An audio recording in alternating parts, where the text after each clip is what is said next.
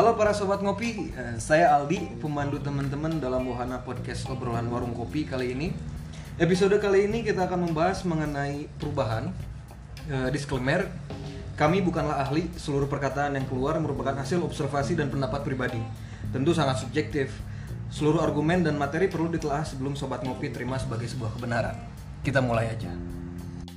Bicara tentang perubahan, kita harus tahu dulu kondisi awal di mana kita berada sebelum akhirnya kita berjalan, berproses dan berubah. Eh, hal ini akan kita dibahas oleh saya Aldi Abbas dan ada Faisal Domo, ada Agung Baron dan ada Niki Aye. Kita akan membahas dulu di mana sih kondisi kita sekarang. Nah, gimana nih menurut eh, Faisal Domo dan Agung Baron dan Niki Aye? Hmm, mangga. Mau dari siapa dulu deh? dari Eh, Agung Baron yang di silakan tadi itu apa pertanyaannya? Kondisi. Kondisi. Kondisi. Kondisi kita saat ini ya eh, pendapat saya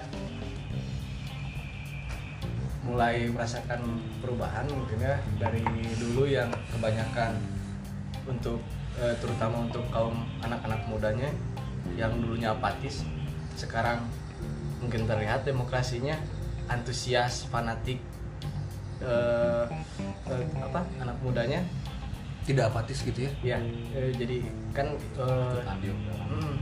nggak nggak nggak nggak kayak zaman dulu banyak yang golput Iya betul. sekarang kan jadi terbuka hatinya mungkin untuk memilih Bagaimana dari yang lain? Kan tadi udah dibahas dari Agung bahwa kondisi sekarang tuh anak mudanya sudah lebih baik kondisi sekarang dibanding dulu. Sudah adil dalam demokrasi. Menurut teman-teman yang lain, kondisi sekarang dari saya muridnya dari Faisal Faisal dulu. Domo. Oke. Eh, sebetulnya kalau melihat berkaca sekarang dari masalah politik ini ya gitu ya perubahan yang terjadi dari dulu sampai sekarang itu efek dari media massa mulai dari Instagram dari Facebook dari WhatsApp Twitter dan sebagainya itu sangat berperan sangat tinggi untuk menimbulkan adanya semangat demokrasi Hmm. namun yang sangat memprihatinkan itu adalah eh, fanatisme yang berlebihannya itu. Oke.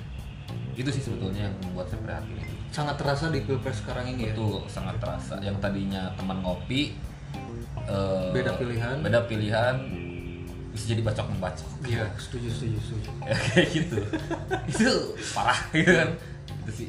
Ya, Jadi media sosial zaman sekarang ini sangat mempengaruhi ya kena hoax gitu. karena hoax itu ya. Ya. Jadi saling ini. Fitnah fitnah itu udah lumrah lah. Oke. Bagaimana menurut Niki Ayu? kalau apa ya kalau menang bukan menanggapi mungkin ya saya ra- rada terpengaruh dengan tadi pendapatnya dong Boleh, boleh. justru dengan pengaruh media ini teh yang orang lihat ya. Secara umum opini opini masyarakat secara umum itu sangat mudah digiring kalau kalau filosofi dari bahasa Sunda mah kan ada tuturut mending Hmm. Kalau mending itu kan diarah-arahkan teh mudah we gitu. Iya. karena dicocok hidungnya diarahkan ke mana-mana teh mudah aja. Sesuai dengan ada berita begini oh begini ada berita Penggiringan. yang satu lagi begini mudah aja tergiring ya mudah teralihkan gitu Hmm. justru yang memprihatinkan itu kan apalagi anak muda ya bagaimana memandang suatu peristiwa suatu fenomena itu secara objektif Hmm. Hmm. menggunakan akal yang sehat gitu. Oke. itunya yang agak kurang lihat mah kurang gitu Iya, iya. Jadi anak muda zaman sekarang ini sudah melek, maksudnya sudah sudah masuk ke dalam DNA mungkin ya, sosial media gitu dan teknologi. Cuman hanya saja yang disayangkan pengaruh negatifnya terasa lebih besar karena tadi ya, mungkin mereka menjadi menjadi mudah disetir gitu kan. Meskipun sekarang sudah lebih vokal, sudah lebih tidak sudah lebih peduli terhadap negaranya masing-masing. Itu pun pasti karena media gitu ya, Iya. karena sosial media. Di sisi lain ada negatifnya bahwa kondisi sekarang, zaman sekarang anak-anak sekarang tuh gampang banget disetir.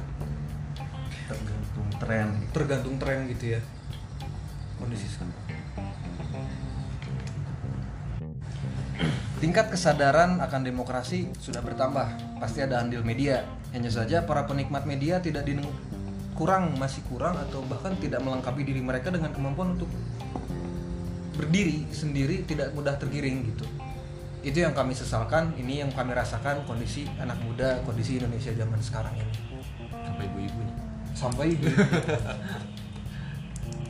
Eh, Iya, memang seperti itu sih ya. Maksudnya eh, yang bermasalah di sini kan berarti bukan media ya kan ya? Iya. Kalau tadi kata eh, Bung Toel, kalau kata tadi Niki Ayi kan, informasi ini eh, apa? Media ini hanya hanya alur informasi ya tadi ya.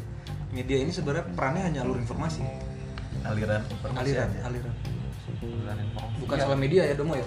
Iya betul. ya kalau banyak kan mungkin eh, orang-orang kalau lihat berita-berita kayak di TV gitu ya Iya. langsung di telan mentah-mentah Betul, gitu kan, tanpa tanpa apa cari dulu kebenaran Tabayun maksudnya.